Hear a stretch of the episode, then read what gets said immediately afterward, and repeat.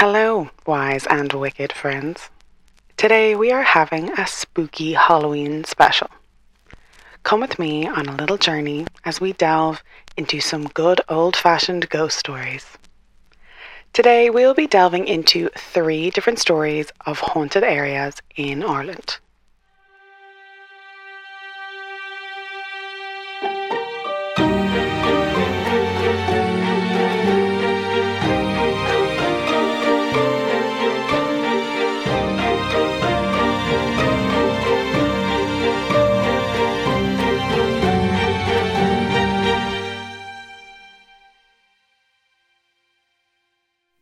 Hello, and welcome to The Wise and the Wicked. My name is KJ. I have started this podcast as a means to educate myself and whoever is listening about different historical facts and figures which you may or may not have heard of. This means we look at all things crime, history, the problematic ones, and the problem solvers. Today, I am carrying on with the spooky theme here. I wanted to tell some good old fashioned ghost stories, and keeping it within the Irish stories seemed pretty fitting. I had actually only heard of one of these beforehand, so I find them all pretty fascinating, and I hope you do too. Before we jump in, I know not all of you are into stories about things that go bump in the night. So if you're not a fan of horror or ghost stories, maybe today's episode isn't for you. I will be back on Saturday with the usual bi weekly episode, so if you need to give this a miss, that's no problem. We will be discussing all things spooky along with some graphic descriptions and descriptions of murder and suicide. So, listener discretion is advised as usual. For those of you who are sticking around for the spooky vibes, let's get cracking. So, as we know, Irish are storytellers and we're a pretty superstitious bunch as well. There are many, many tales of witches, fairies, banshees, puka, changeling, you name it, we got it.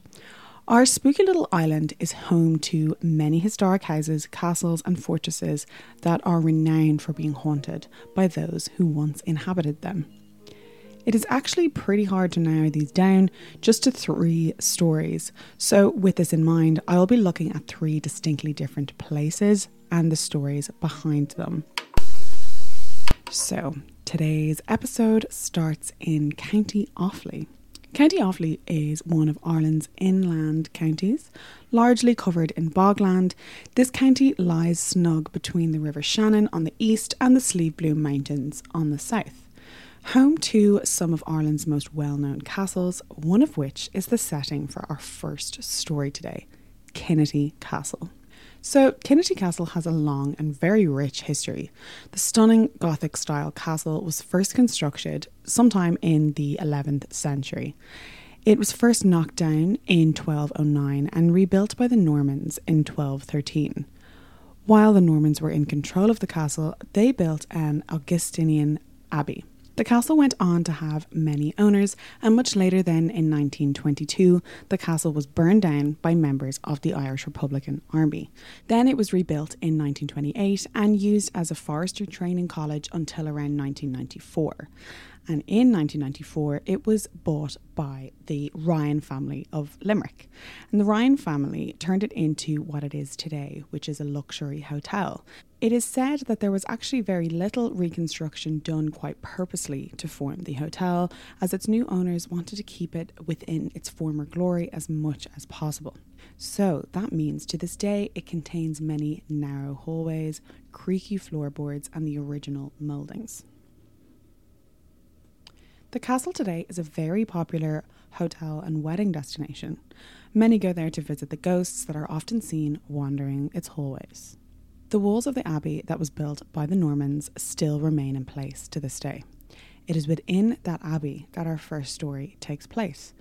For those of you who don't know, an Augustinian abbey is a religious institute that follows the rules of St. Augustine, essentially a community of Catholic monks or friars who live a life of prayer, contemplation, and service to God and others. In the 13th century, the abbey at Kinnitty Castle was home to a group of such monks. These monks devoted their lives to their abbey. To become such a monk at this time, they would have to take a series of vows which were integral to the monastic way of life, and such vows included obedience, poverty, and most importantly, chastity. They were not allowed to date or engage in any romantic or sexual relationships.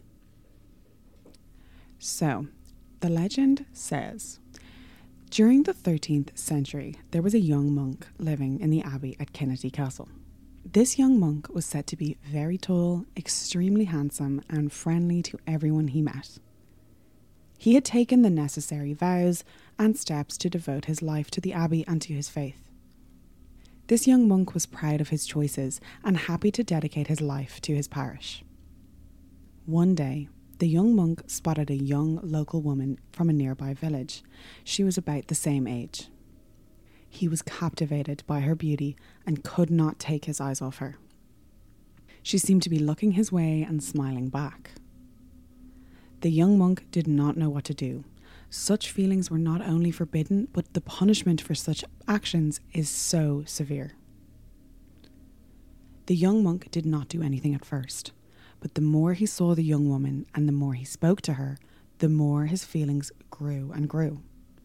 Neither of them could resist, and they decided to keep their love a secret. They would hide their feelings, stealing glances and glimpses of each other in passing, while meeting in secret later on. The forbidden love was exhilarating for the two lovers. However, it wasn't before long that their forbidden relationship was discovered. The young monk knew that the punishment would be severe, and he had no idea how severe it would actually be. He was the first of their group to be caught for such indecent behaviours, and therefore his punishment was both retribution for his transgressions, but also he was used as an example for the other monks not to break their vows. The punishment given to the young monk was to be buried alive. Standing still within the walls of the castle, bricks were placed around him, never to be seen again. It is said that the doomed monk continues to haunt Kinnitty Castle to this day. Many visitors and staff have reported sightings of the tall, handsome, and affable monk. Known in more modern times as the Phantom Monk, he has been spotted mostly in the banquet hall of the castle and in the castle's dungeons. Often identifying himself as Hugh, the monk is seen sporting a long black cloak with a shadowy face that lacks features. The Phantom Monk, or Hugh, whichever you prefer, is known as very friendly, very talkative, and loves big events. Many visitors have reported stories of conversations with the Phantom Monk, reporting that he foretold future events to them and gave them very accurate information. Some guests have even reportedly seen the Phantom Monk as a solid figure and actually mistaken him as a living person. It is said that the Phantom Monk is not the only ghost that can be found within the castle. There are two bedrooms of the hotel that are very commonly requested for guests to stay in. They are known to be visited by ghosts also. These rooms are located in the attic part of the castle, known as the Geraldine and Elizabeth rooms. Both guests and staff have reported sightings of a full bodied spirit of a little girl whose footsteps and laughter can be heard up and down the hallways of the castle. The other ghosts commonly seen is a wife of Thomas Bernard. I assume he was a previous castle owner. She is known as Lady Catherine and she can be found standing in the Geraldine room. Many paranormal fanatics go to stay in Kinnitty Castle to the hope to catch a glimpse of one of these ghosts. The TripAdvisor site for the hotel is filled with reports of various sightings. For our next story, we'll be going south to Kinsale, County Cork. Kinsale is a beautiful town tucked away in the estuary of the River Bandon right on the edge of Cork. It portrays a picturesque, colourful little seaside town with a backdrop of the glorious estuary. However, despite its beauty, Kinsale is known for being one of the most haunted towns in Ireland. One of which is the tragic story of the White Lady of Kinsale. So, our story takes place in Charles Fort, which is about 1.5 kilometres away from the centre of Kinsale.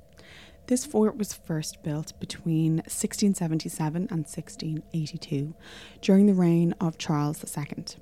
It was constructed as a fortress to defend against attacks from enemies that were approaching by sea. Until approximately 1922, Charles Fort was used for various military purposes. The fort suffered much damage after its many years of service, and following this, in 1973, the fort was declared an Irish National Monument, and its ruins are a very popular tourist attraction. Many tourists go to visit the historically significant monument for its place in history, but others go with the hopes of getting a glimpse of the White Lady who has been seen wandering around the fort. Legend has it that widower Colonel Warrender became commander of Charles Fort and he moved there with his only daughter, Wilful. Wilful was a bright, beautiful young woman. After their move to Charles Fort, it wasn't before long that Wilful met one of the soldiers, a man named Sir Trevor Ashurst. Soon the pair fell madly in love, and they decided, much to the colonel's delight, to get married. They had a glorious happy wedding day filled with many celebrations. That same evening, after their long wedding day, the newlyweds, still in their attire, decided to go for a walk around the vast, beautiful grounds of the fort. While they were walking along the ramparts, Wilful noticed some beautiful flowers at the base of the battlement. In an effort to make his new wife even happier, Sir Trevor said that he wanted to climb down and fetch them for her. As he was now the son in law of the commander, one of the other soldiers thought it would be best for him to go down instead, and only asked that Sir Trevor would watch his post while he made the journey to collect the flowers. Sir Trevor agreed and told Wilful to head up to bed and he would soon be up to deliver the newly collected flowers. Wilful went off to bed and Sir Trevor went and sat at the young soldier's post and waited for his return. The soldier, however, took a little bit longer than expected, and Sir Trevor, after a long and joyous day, suddenly felt exhausted when he sat down and drifted off to sleep. Meanwhile, Colonel Warrender was making his nightly rounds, checking on the soldiers standing guard before he retired to bed. Through the moonlight, he could see that one of his guards was asleep at his post, and he was horrified. Colonel Warrender was known as being an extremely strict commander, and this sort of behaviour simply would not do. In anger, the commander shouted for this man to get up. Now in a deep sleep, Sir Trevor did not stir. This enraged the commander even more, and without hesitation, he took out his pistol and shot the man. There was no room for subordination among his guards, he thought. The commander slowly approached the dead man to see just who it was who disobeyed him. Horrified, the commander realised it wasn't a young guard he shot, it was his beloved son in law. Medical attention was quickly sought, but it was no use. Sir Trevor was dead. Devastated, the commander was now tasked with explaining to his daughter what had happened. Wilful was distraught. Not only was she widowed, but at her father's hand on her wedding night. Overcome with both grief and rage, Wilful threw herself from the ramparts into the icy water below.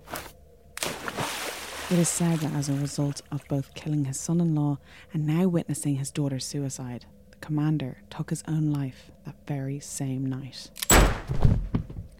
Since that fateful day, there have been many reported sightings of Wilful, who now appears as a as the White Lady, named so as witnesses have spotted her wandering around the vast grounds, still in her wedding dress.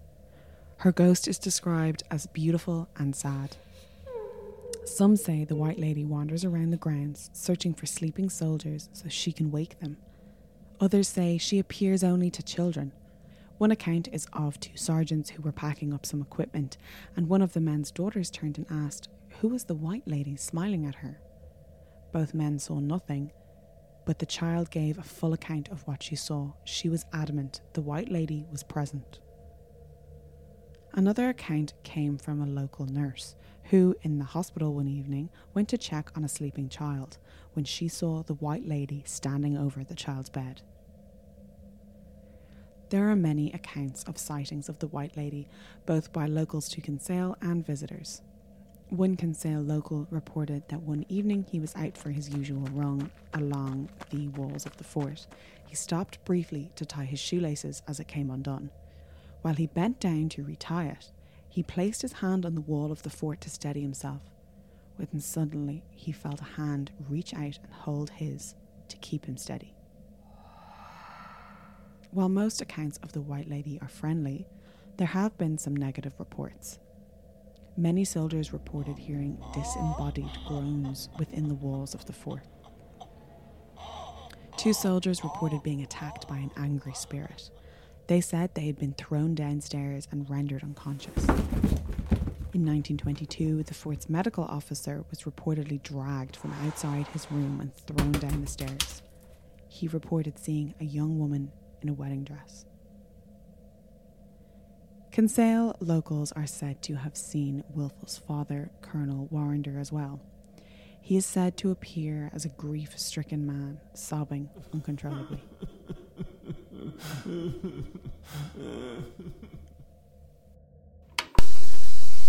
For our third and final story today, we are going to look at Hook Peninsula in County Wexford.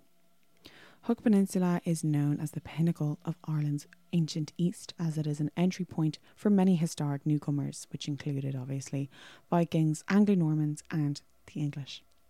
Hook Peninsula is home to oldest White House in Ireland as well, and it is the setting of our story today, Loftus Hall. Saving the best until last here, I think this story has been one that my family have been telling for years.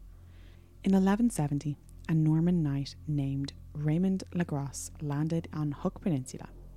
He soon claimed the land of which now lies the Loftus Hall and built himself a small castle.